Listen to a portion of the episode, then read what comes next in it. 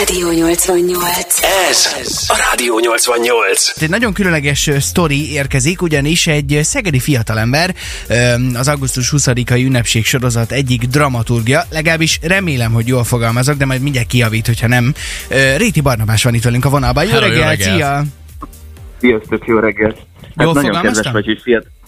Hát, az nagyon kedves volt, hogy fiatal embernek nevetszél, mert annyira talán nem vagyok fiatal. Végül is úgy kell tekinteni az embernek magára. Hát nem az egyik, én vagyok a dramaturgia, az egyik művészeti vezetője vagyok inkább. Iványi Árpád barátommal csináljuk a Budapest Playhouse nevű produkciós műhelyt, és mi találtuk idén is a, azt a koncepciót, ami alapján ez a show megszületik. Na most, És én írtam a szöveget, én vagyok a dramaturg. uh-huh. Na most a ö, maga a tűzijáték kapcsán itt azt azért ö, így, hát vannak, ahol nem tartják, meg vannak, ez miatt ti kaptok valami hideget, meleget, valamit? Ez miatt? Hát, hát ezt nem tudom, hogy otthon ki mennyit morog, vagy miket mond. Én szerencsére eddig nem kaptam semmilyen, semmilyen negatív támadást, de Mhm. de hát mi nem is mi szervez, tehát hogy, hogy, tehát, hogy mi, mi felkért Igen, alkotók igen, igen, vagyunk, oké. akiknek az a dolga, hogy hogy kitaláljuk, hogy, hogy ez ettől hogy lesz, ebből hogy lesz egy dramatizált előadás, hogy ne csak egy, ne csak egy pirotechnikai látványosság legyen, hanem valami történetet is meséljen. Na és Na, hát ez, ez a itt a ta- fontos igen, talán. Ez a legfontosabb az egészben, hogy itt nem csak egy ilyen tűzijátékról van szó, hanem egy olyan show műsorról, ami azért sok más látványelemet is tartalmaz, azon kívül, hogy egyébként ö, durrognak majd a, a rakéták. De hogyan néz majd ki, vagy mi az, amit elárulhatsz, inkább így kérdezem, hogy, hogy mi lesz még a tűzijátékon kívül ebben a showban? Igen, hát mi először tavaly csináltuk ezt a különleges formátumot, ami előtte ugye nem volt jellemző az augusztus 20-ai ünnepre, és idén folytatjuk azt a történetet, amit tavaly abba hagytunk. Tavaly az ősidőktől mutattuk be a, a, az államalapításig Magyarország történetét. Mostani sztori az pedig pont az államalapítás utáni ö, évezredező öleli fel, hogy mi várt a magyarokra, mik azok a tanulságok, amik, amiket levonhatunk ezekből a dolgokból, amik történtek velünk.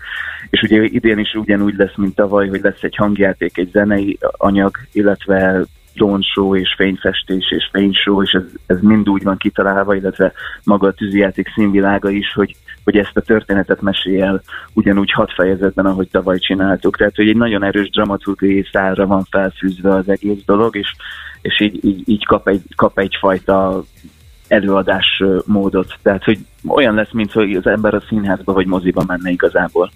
Én nem, lá- nem voltam még Budapesten a tűzijátékon, szóval ez, ezt hogy képzelje el az ember, hogy ott lesz valaki, aki egy színpadon áll, és mond valamit, őt lehet látni, nem lehet látni.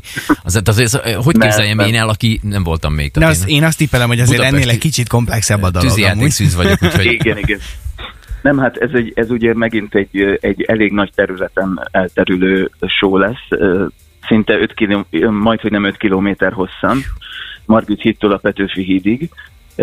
Ezt, ezt a, ugye úgy kell elképzelni, hogy a Duna két partján ezen a hosszú szakaszon végig vannak hangfalak telepítve, nagyon nagy teljesítményű hangfalak, illetve idén lesznek óriási nagy LED kivetítő monitorok is, amik egyrészt ugye a, a televízió élő közvetítését mutatják, másrésztről azokat a történeti elemeket, amiket idén filmmel csináltunk meg, most ugyanis lesz egy kisfilm is, ami keretet ad a sztorinak, tehát azt láthatják majd az emberek ott élőben is, illetve a tévéképernyő lett ugyanúgy, és és igazából, tehát azon kívül, hogy az égre nézel, és látod ugye a rakétákat, meg látod a drónokat, ugyanúgy a fényfestés látható lesz a parlament felületén, a Nemzeti Galéria felületén, a, idén a Gellért hegyen is, ez egy plusz felület, ami tavaly nem volt, úgyhogy három, három olyan grafikus felület lesz, ahol lehet majd látni egy, egy, egy vizuális prezentációt is, de de igazából ott az a lényeg, hogy az ember hallja azt a, azt a mesélést, azt a, azt a zenét, ami, ami az egészet viszi.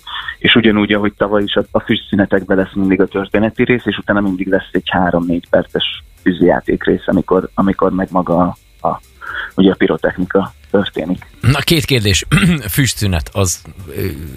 Ma, mi az a füstszünet, az mit csinál? Hát csak, a hogy értsem, ugye tehát, arról hogy- szól, hogy, Uh-huh. hogy amikor, amikor ugye fellövik ezeket a rakétákat, akkor utána kell egy kicsi idő, még a füst eloszlik, um, ahogy, ahogy ezek leszállnak. Én most nem tudom pontosan, hogy ez technikailag vagy kémiailag hogy működik, de ugye mindig kell egy kis időt várni, amíg újra elkezdődik egy új etap, Aha. amíg el, eloszlik ez az egész, és, és ezek a fűszünetek szolgálnak pont arra nálunk, hogy, hogy történetet meséljünk. És idén ez egy hangjáték lesz, de tavaly is egy hangjáték volt, de akkor egy, egy, egy mesélő hangját hallhattuk, aki ugye, mint egy krónikás mondta el a történetet. Idén egy párbeszédet fogunk hallani, egy kisgyermek és, a, és egy szellem között, a Szent Korona szelleme között. Egy kicsit úgy kell elképzelni, mint a, a Charles Dickensnek a karácsonyi, karácsonyi ének című messzébe, vagy a, vagy a Kölcsei Huszt versben, uh-huh. ahogy, ahogy megjelenik egy ősi szellem alak, hogy tanítson valamit a honfinak. Itt egy kisgyermeknek az álmát látjuk majd, aki, aki, aki találkozik álmában ezzel a szellemmel, aki végigvezeti a magyar történelemnek a nagy korszakain is, ugye mindig tanít valamit az adott, az adott uh, helyzetnek megfelelően. A magyar történelem általában elég tragikus volt, meg elég szomorú, úgyhogy próbáltunk egy, egy nagyon pozitív felemelő jövőben mutató üzenetet uh, találni mindenben. Ez a Rádió 88. Na. Az előbb az már kiderült, bocsánat, hogy ez egy nagyon-nagyon összetett és nagyon-nagyon komplex történet, és itt messze nem csak arról van szó, hogy lesz egy kis tűzijáték, vagy hát nagy tűzijáték, hanem hogy drónshow, egy csomó fényjáték, hangjáték, és hogy, és hogy ebben óriási meló van, hogy ez tényleg ne csak egy tűzijáték, hanem egy, egy teljes értékű show legyen. Hányan dolgoztok ezen, és mióta, hogy összeálljon egy ilyen produkció, ami ahogy mondtad, azt hiszem 5 kilométer hosszan látható majd Pestem. Igen, hát hogy hányan pontosan, azt így szám szerint nem tudom megmondani, de biztos, hogy több százan. Uh-huh. A, a, a, a, mi, mi, mint a művészeti vezetés, mi, mi hárman vagyunk, a, ami, ami a mi csapatunkat illeti, és akkor ezen kívül még azok a művészek, akikkel együtt dolgozunk és koordinálunk, az még megint egy, hát van három fontosabb személy, és azon kívül ugye az ő csapatuk, ott rengeteg ember dolgozik alattuk, és akkor erre még jönnek ugye azok a műszaki kollégák, szervezők, technikai emberek, technikai szakemberek, maga a tűzijátékos cégnek a, a stábja, úgyhogy rengeteg-rengeteg ember. Egyébként az idejére, hát majd, hogy nem 8 hónapot dolgoztunk eddig december elején kértek fel minket, hogy most idén újra találjunk ki valamit, és akkor ott volt egy szűkös határidő, hogy január elején már prezentálni kellett egy koncepciót, úgyhogy a, a karácsonyt azzal töltöttük, hogy, hogy kitaláltuk, hogy másodszor erről a témáról vajon mit tudunk mesélni, és, és aztán utána a januárban, amikor ezt prezentáltuk, és úgy tűnt, hogy ez működik és tetszik, akkor elkezdődött ennek az egésznek a kidolgozása, gyártása, ami mindig az a folyamat, hogy én megírom a szöveget, általában, és akkor, hogyha a szöveg megvan, akkor abból elkészül a hangjáték, ahhoz készül a zene, hogyha a zene megvan, akkor már akkor a tűzijátékosok látják, hogy milyen ritmus lesz, milyen tempó lesz, hogy, hogy, hogy kb. hogy tudnak lőni, ahhoz, ahhoz mi kitaláljuk, hogy milyen színvilág tartozzon, milyen színdramaturgia, tehát hogy milyen színű rakéták kerüljenek fellövésre, esetleg milyen alakzatok, milyen típusok. Én nyilván itt is fel kell épülni úgy, hogy az ember nem lehet élen nagyokat rögtön az elején, hanem mindig ugye a kicsikkel kezdünk, és akkor mhm. amikor a történetnek is van egy felfutása, vagy egy csúcspontja, akkor ott, ott, ott durrannak a legnagyobb, látványosabb termékek, és akkor szépen a végére is úgy cseng le a dolog, úgyhogy ezt, ezt mindig ki kell találni magának a zenei anyagnak óriási nagy, nagy munka van vele, meg óriási nagy szerepe van. Idén is egyébként Elek Norbert készítette el, aki a, az Élősködők című Oscar Díjas filmnek is a, a hangszerelését végezte, a hangszerelési munkálatait, és a Budapest Scoring Orchestra játszotta fel, akik hát szerintem most a legtöbb ilyen Netflix és, és amerikai nagy Hollywoodi filmet itt Budapesten ők veszik fel ezt nagyon kevesen tudják egyébként, hogy a régi Hungaroton stúdióban készülnek ezek a felvételek, és hogy, hogy Hollywood háromnegyedeit veszi fel a, az anyagait a legnagyobb Azt a minden. nagy zeneszerzők. És ugye mi is ugyanezzel a kórussal és, és a zenekarral dolgozunk, hogy megszülethessen az a nagy epikus hangzás, ami ugye méltó, méltó egy ilyen történethez, hogy egy ekkora történelmi tablót megmutasson Úgyhogy ez, ez, ez maga csak a zenei anyag nagyon egy izgalmas dolog, és akkor e- ezen kívül ugye elkészülnek a fényfestés animációk, ott is mindig először mi kitaláljuk, hogy körülbelül mit szeretnénk látni, vagy milyen világot mutassanak, és akkor utána a fényfestő művészek, akiket a Besnyő Dániel vezet, megtervezik ezeket a dolgokat, hogy azok, azok alapján, az instrukciók alapján, amit mi kitalálunk. És, és akkor ez így kiterjed az egész, az egész dologra. Úgyhogy, úgyhogy a végére aztán összeáll, de hát ez egy jó nyolc hónap, amíg, amíg itt minden kiderül, és akkor közben folyamatosan egyeztetünk technikai részletekről, biztonsági részletekről. Ilyes. Na igen, ezt akartam kérdezni. Egyébként ez úgy van, hogy amikor, a, nem tudom, rendelkezésetekre áll, decemberben azt mondják, hogy szeretnénk, hogy ti, ti azt mondják, oké, okay, és akkor van az, hogy nem tudom, van 500 drónunk, van, tudtok faz, nem tudom, festeni, vagy azt, az, ez így megvan egy ilyen készlet, amiből dolgoztok, vagy azt is ti, ti találjátok ki, hogy azt úgy... Van egy készlet? Hát, bárcsak mit, talál, bárcsak mit találhatnánk ki. Általában azért megmondják, hogy, hogy miből lehet gazdálkodni, uh-huh. illetve hogy mi az, amit mindenképp szeretnének látni. Tehát ebben nem kapunk azért tökéletesen szabad kezet. Idén is meg volt határozva, hogy, hogy, hogy drónsó legyen, legyen fényfestés. Azért kicsit harcoltunk, hogy legyen egy harmadik felülete a fényfestésnek. Viszont például tavaly volt ez az intelligens lámpákkal készített fénysó, azt idén nem fogjuk látni, a helyet más lesz. Mondjuk, hogy hasonlóan látványos dolog. Tehát megszabják, hogy, hogy mik azok a, a dolgok, amikkel, amikben gondolkodni lehet, és akkor ehhez mérten találjuk ki a dolgokat.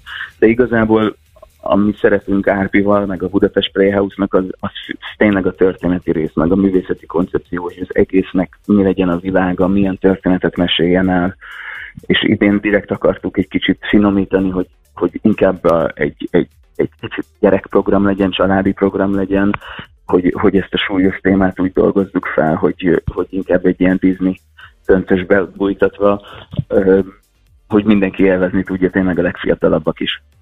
És ezt úgy képzeljük el, hogy van egy, mint egy tévéműsor, hogy van egy rendező, aki ül ott valahol, és akkor ő mondja, hogy jó, oké, most mehet ez, most mehet ez, tójátjuk azt, oké, elindult, tehát ezt így képzeljük el? Magát a lebonyolítást? Hát, az nagyon veszélyes lenne, hogyha így működne, mert ott annyi minden történhetne, és ott az emberi mulasztás akkor nagyon bejátszhatna. Itt, itt ugye azért rengeteg dolgot kell összekoordinálni, úgyhogy itt mindig minden egy timecode-ra készül. Uh-huh. Azt, hogy ennek mi a technikai háttere, azt én pontosan nem tudom uh-huh. neked megmondani, de, de mindig azzal dolgozunk a legtöbbet, hogy itt egy pontos timecode-ra van programozva minden. Tehát a, a, a, a zenétől kezdve a rakéták fellövése, a, a, a, a drónok, minden egy, egy timecode-ra indul, és igazából ez egy gomnyomással megy, és ér véget. Uh-huh. És hogyha ebbe manuálisan bele kell nyúlni, az az ilyen nagyon-nagyon extra vészhelyzet Aha. kategória. úgyhogy Úgyhogy, úgyhogy nehéz dolog. Uh-huh. Igen, Oké, okay, azt ha valaki nem tudná, szerintem azért lehet tudni, hogy te azért színész vagy ez, mert azért most hol lehet téged látni legközelebb? És Szegeden mikor? Igen. Igen, elsősorban színész vagyok. Szegeden most sajnos éppen nem, mert az utolsó darab, amit játszottunk, az pont kifutott. A Szegedi uh-huh. Pince Színházban játszottam a Szeretlek Faustot, a Posgai Zsolt drámáját. Most Budapesten játszom, egyébként ezek is a Budapest Playhouse-nak a produkciói, a a Fat Pig Kövér Disznó című nagyon nagy sikerű játékot Balázs Andival a Karinti Színházban illetve az egy különleges nap című drámát a dobókatával, amit, amit azért vidékre is viszünk elég sokat szerencsére. Most remélem, hogy ősztől megint tudunk jönni erre-arra, és hát nagyon bízom benne, hogy valamikor Szegedre is eljutunk.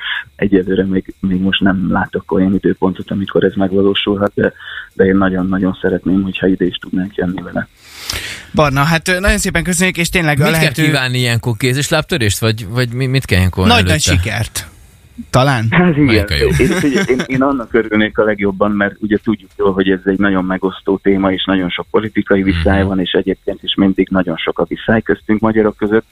Én, én, én mindig hangsúlyozom, hogy mi, amikor kitalálunk egy ilyen koncepciót, hogy felkérnek egy ilyen feladatra, akkor mi ezt minden magyar embernek készítjük, nem, nem egy-egy párt szavazóinak, vagy egy-egy kormány híveinek, hanem minden magyarnak, az mhm. egész nemzetnek én az, abban bízom, hogy mindenki nyitott szívvel fogadja és élvezni fogja, és valami büszkeség majd eltölti ezzel kapcsolatban, hogy végignéz a nagy történelmünkön. Hát meg legyen, legyünk büszkék legyen arra is, Igen. hogy egy szegedi úriember viszi a város hírnevét, és, és ilyen dolgokat alkot. Nagyon köszönjük, köszönjük még egyszer, hogy hívhatunk ma reggel, legyen nagyon szép hajrá. napod, és hajrá tényleg. Nagyon szépen köszönöm, szép napot mindenkinek. Köszönjük szépen, ciao, ciao, ciao, szia, szia.